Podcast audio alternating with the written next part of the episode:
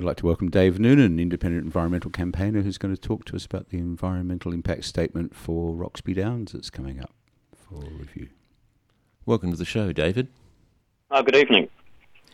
Yeah, um, the state government's released guidelines for the EIS level assessment of BHP's proposed Olympic Dam mine expansion. Now, um, those guidelines put requirements on BHP to report on a draft EIS for a 30 day public consultation period and to hold a public meeting, um, and that's likely to occur sometime after mid 2021. Now, they've only got one EIS assessment process, and it's meant to satisfy both the, the state and federal government legislative requirements. Um, but there does seem to be leaving out a few things, although the South Australian Minister for Mining uh, in his media release says that uh, the effect of the proposal on impacted communities, including Aboriginal people and the Roxby Downs community, will be a key consideration of the government's assessment. Um, the, there's not actually much uh, in the EIS that says uh, that they'll pay much attention to any of that, is there? Well, this is this is BHP, yep. the world's largest mining company, uh, looking to expand Olympic Dam. Uh, major copper uranium mine, by far the largest and most influential uh, mining operation in South Australia. Uh, and they've got these authorities, these guidelines for the impact assessment through the indenture minister, the the, uh, the minister for mining, which is really a conflict of interest in the first place. Ah, right, because of course he's uh, dealing with the uh, original indenture, isn't he? So Olympic Dam, in this modern era, it's surprising that it's still regulated under a, a 1982 Act of Parliament, an indenture agreement between the, the South Australian Government and the then uh, corporate operators of Olympic Dam. Those terms of the agreement, that indenture still bind how the South Australian Government regulates uh, the operations of Olympic Dam. So, some uh, near 40 years later, we're still getting outdated legal privileges to BHP's vested mining interests, uh, being the determinant of environmental protection standards and operational procedures, including uh, key issues around workers' safety in terms of radiation exposure at Olympic Dam. Mm. Now, th- that original indenture actually covered a, a, large area of South Australia, didn't it? It's referred to as the Stuart Shelf area, which covers some, uh, I think, 12,000 square kilometres, about 1% of the total area of SA. That comes under this special brief of legislation where uh, BHP essentially have rights to override all of the other legislation in South Australia in terms of uh, process standards, um, procedures, and interests they have a standalone act, this Indenture Act from 1982, that gives them legal privileges over what any other mining company would operate under in our state. Hmm. Well, um, let's have a look at the three key issues I think that uh, people would be concerned about. Um, I mean, the first one is, is the question of um, Aboriginal rights. Are they protected under this indenture? Well, no, they're certainly not protected. They're, they are um, adversely impacted by the indenture. The indenture actually specifically overrides Aboriginal heritage issues, and not just in overriding the, the current Aboriginal Heritage Act, but it implements terms of an earlier South Australian legislation for Aboriginal heritage that doesn't apply now in any other part of the state in any other term and respect. It's it's considered to be um, to, to have been repealed, other than in its operation through the indenture. And BHP has, even in that case, specifically overridden some of the key protection measures that are, were written into that earlier act. Uh, so BHP have a unique standalone arrangement to take precedence over Aboriginal heritage in South Australia, uh, and that includes a range of matters, whether it's um, physical heritage protection in terms of cultural interest, and it also extends potentially to their impacts on uh, spiritually and culturally significant springs of the Great Basin water system. Well, at, at its very base, uh, it certainly doesn't recognise uh, Aboriginal rights to free, prior, and informed consent, which is how it was phrased by the UN Declaration on the Rights of Indigenous Peoples back in uh, 2007, does it? Well, they're not alone in that case, though. The, um, the, South, the Australian government, the, the, then Howard government, actually voted against that uh, Declaration of Indigenous Peoples' Rights by the UN back in, I think it was 2001 and the Australian Federal Parliament has never enacted that uh, recommendation of the UN to give free, prior, and informed consent as a, a right to Indigenous people around the world. Uh, Australia has failed to implement or to recognise that UN declaration. So, it, in, in, the view of BHP, it wouldn't apply here. So, so how is it the South Australian Minister for Mining, uh, in his media release, says it'll look at the effect of the proposal on impacted communities, including Aboriginal people and the Roxby Downs community, and that it, that'll be a key consideration of the government's assessment? Well, they will look at those impacts. That's, there are uh, guidelines set, some by the state government and some by the federal government, that require BHP to carry out certain studies, to make certain reports as part of a draft environmental impact statement that's likely to come back from the company uh, perhaps mid next year. Uh, but the, the, the, matters are that the, the overarching legal uh, governance of the Olympic Dam mine gives these standalone legal privileges to BHP. So whatever the, the assessment report may find in the in the final outcome, BHP re- retain key vested interests and privileges overall at the South Australian legislation that should be there for to protect the public interest, and particularly the, the rights and interests of our fellow Indigenous Australians. Mm. Um, well, there's another interest that you'd think would have been of considerable concern to uh, unions, and, and, that's the question of the radiation exposure standards, uh, because they're talking about still using outdated 1991 era standards. Now, that's certainly the case. Um, while the South Australian government are, are, now starting to conduct this impact assessment of the expansion of Olympic Dam through underground uh, uranium mining and copper mining, um, the, the, South Australian Minister for Environment is bringing a bill to the South Australian Parliament to update uh, a Radiation Protection and Control Act from 1982. And it's a, a, bit of a travesty on all previous South Australian governments that that act hasn't been updated since 1982. However, the, the minister, who's, who's uh, one could acknowledge, has said that it's essential that modern and effective legislation covers mining and all aspects of radiation use, and has said how vital it is uh, in, in, order to minimise the risk to the health and safety of our community. The, the minister has not uh, sought to reform the outdated sections of the Act that relate to uranium mining and milling, to uh, mineral processing in South Australia, and specifically, the, the minister has not sought to reform the sections of the Act that direct uh, the specific occupational radiation exposure standards and limits that operate in South Australia at Olympic Dam and at, in uranium mining and mineral processing across the state. And they're based on 1991 uh, era standards that are written into national codes, and it's well understood that the there's a high degree of inertia at the international and at national levels uh, to, in failure to uh, reform and modernise those worker radiation exposure standards. Mm. Um, it's really unacceptable that uh, a 1982 set of legislation uh, imposing 1991 standards should be presented to Parliament now in the 2020s. It's certainly not fit for 20 for the 2020s in terms of uh, worker radiation protection. Mm. It's it's ironic because BHP actually gave a commitment uh, uh, around uh, 2011 uh, during a, a, an earlier EIS assessment of uh, an earlier mine expansion. Um, to limit workforce radiation exposure doses to less than half the limits set in the international, national, and South Australian codes. Um, and they, to quote them, BHP would comply with internationally acceptable radiation limits for workers and the public and would set a goal of maintaining doses at less than 50% of the internationally acceptable limits for workers. Uh, I presume that less than 50% of the international acceptable limits for workers um, is uh, far less than the, the, the current uh, limits they've got. Well, the, the current so called limit is allows a legal exposure of workers to ionising radiation up to, uh, it, it's termed as 20 millisieverts per year. Back, as you said, in 2009 to 2011, BHP gave what they said was a commitment, um, a safeguard, they described it as, hmm. to ensure that no worker would be exposed to more than half of that. So essentially, they were saying that 10 would be the maximum. However, the, the bill before Parliament uh, does, fails to contain even that commitment.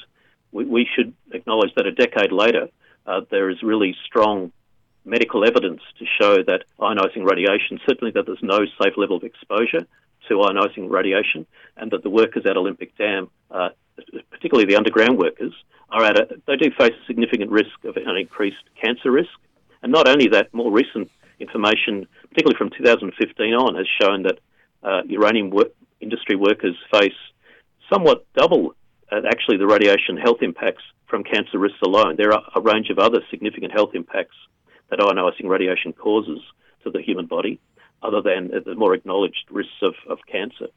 Um, it, it's, it's not acceptable that we should have the South Australian Parliament looking to legislate 1991 standards in legislation what is said now to be a new act for radiation protection uh, through the 2020s.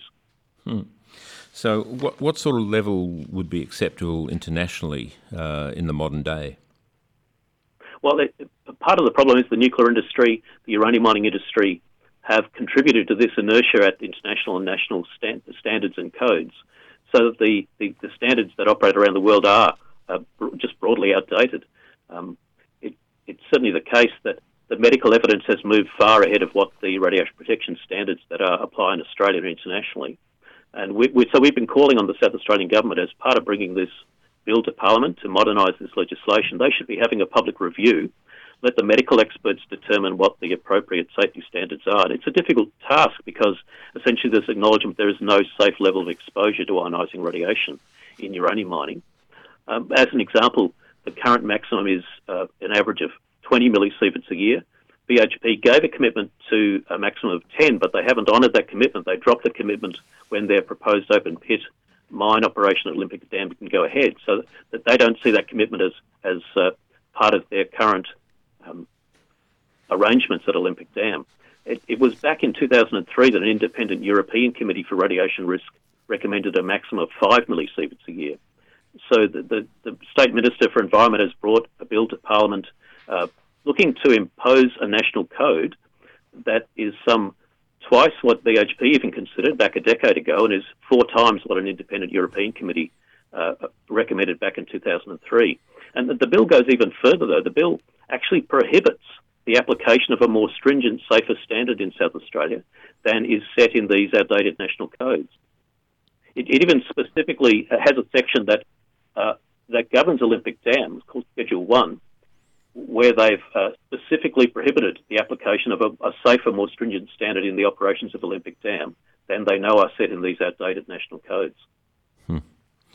And uh, there's a third issue that comes up, uh, and that's concern about uh, water use, uh, because they're looking at expanding use of water from the spring ecosystem in the Great Artesian Basin. Um, and so BHP are, are calling for a right to take an average of 50 million litres of uh, fragile fossil, essentially, Great Artesian Basin water a day, every day for the next 25 years. They want that as a, a priority right to operate to be given to their mining company um, over, over any other rights uh, to water access and extraction by any other operator, whether that's the pastoral industry, um, whether that's Aboriginal interests in terms of protecting the uh, unique and fragile, uh, ecologically and culturally significant uh, springs that are uh, throughout a significant part of uh, around Lake Eyre South, for instance, on, on Indigenous country, Arabana People's Country. Um, so, so, BHP want to very significantly increase the amount of water they take from the Great Artesian Basin, and that, that there are limits being placed by the South Australian government on how comprehensive how the uh, assessment may be. The, the, South Australian government talks about only assessing the incremental increase in water extraction, where joint environment groups and others have been very clear from early last year that to be credible, there has to be a comprehensive uh, assessment of all of the impacts across the entire Olympic Dam operation, not just existing operations, which were sanctioned some decades ago under outdated standards even then, uh, but the, the entire operations, existing and proposed, have to be part of a comprehensive impact assessment. Otherwise, it simply doesn't have any credibility and can't stack up. Mm. Now, uh, obviously, various environmental groups are, are, concerned about the water use and its effect on mound springs, um, and they're also concerned about uh, the question of the traditional owners and, and, and how they're treated. Uh, and I would think that the medical fraternity are also concerned about the uh, radiation risks. Um, so currently, there's uh, this uh, assessment process taking place. Can people put in submissions to that assessment process? Will they be? Well, the, the, the assessment isn't open for submissions as yet. Mm. What would happen in this case?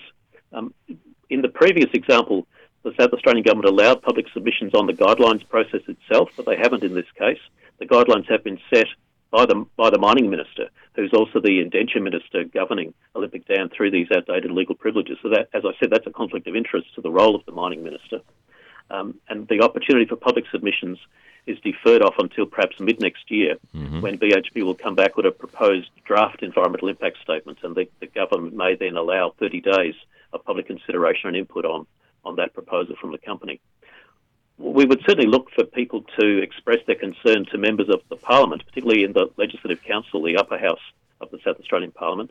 The bill, uh, what's so-called Radiation Protection and Control uh, Act for 2020, is before the Legislative Council at present, and it could be debated as early as this week, but certainly over the course of June. It's expected that the state government would want to try and pass this legislation. Uh, we've called on all of the parties and the, the, members of the South Australian Legislative Council to uh, commit to a public inquiry into this radiation protection and control bill, uh, that they should commit to key amendments to the bill, and some of those amendments should have to go to a commitment to modernise and reform these outdated 1991 era uh, so-called standards and limits for uh, workers' radiation exposure. And they should certainly get rid of the constraints that prevent the application of a more stringent, safer standard in South Australia. Uh, perhaps the review could be held after those specific amendments have been made to the Act, um, and it may involve, it would certainly involve national medical advice and other uh, really significant review of, of those worker safety protection issues. But there's a range of other matters that are of concern in this bill. Um, there's a whole section called Schedule 1 that relates to Olympic Dam under its old term of the Roxby Downs indenture, the, what's called uh, the, the, the, joint companies that then operated the mine back in, in uh, the early 1980s. And these are a set of outdated legal privileges that essentially are just being repeated from the old Act from 82. They're being rolled over and reapplied now in 2020. And the, the problem is that they're simply unfit for the 2020s. Uh, there are conditions in Schedule 1 that prevent the, the Minister from varying or changing conditions of approval under the radiation protection issues that apply to Olympic Dam uh, un- unless BHP concur with those changes. BHP retain a right under this current legislation before the Parliament to bring in external arbitration to contest any strengthened condition that the Minister might choose to place on BHP's operations. And it's even written into the bill that the Minister is bound to agree to the decision of an external arbitrator if uh, BHP disagree with, with any of the proposed strengthening of safety terms and conditions under which the mine operates in terms of radiation protection and control issues. It's an extraordinary, you'd say, abrogation of ministerial executive power and responsibility from the state government to uh, this private operator, BHP, the world's largest mining company, that they and, uh, some external arbitrator, arbitrator unnamed, who they would have a hand in appointing, should be able to uh, have priority decision over that of the minister himself in terms of what standards and conditions might be applied to the mine operation. Hmm. Now, I know, David, you've written up a number of uh, notes and briefing papers uh, on this issue of the uh, Olympic Dam uh, uh, assessment, EIS assessment. If people want to get copies of those, where can they find them? Well, perhaps we could arrange the, to have a note applied to the 3D Environment Show website. Do you, do you have that option? We could yeah, we can do that. URL for Friends of the Earth Australia's Olympic Dam page on there and people could access then a set of half a dozen key issue briefing papers that were prepared on behalf of the joint national and state environment groups. There are three submissions that I was the lead author of there um, to the federal government throughout the course of last year, and, and, a key set of recommendations that the joint environment groups have placed on Olympic Dam uh, as a, essentially as a strategic guide to the public interest issues that apply, not just in the existing operations but in the proposed expansion issues.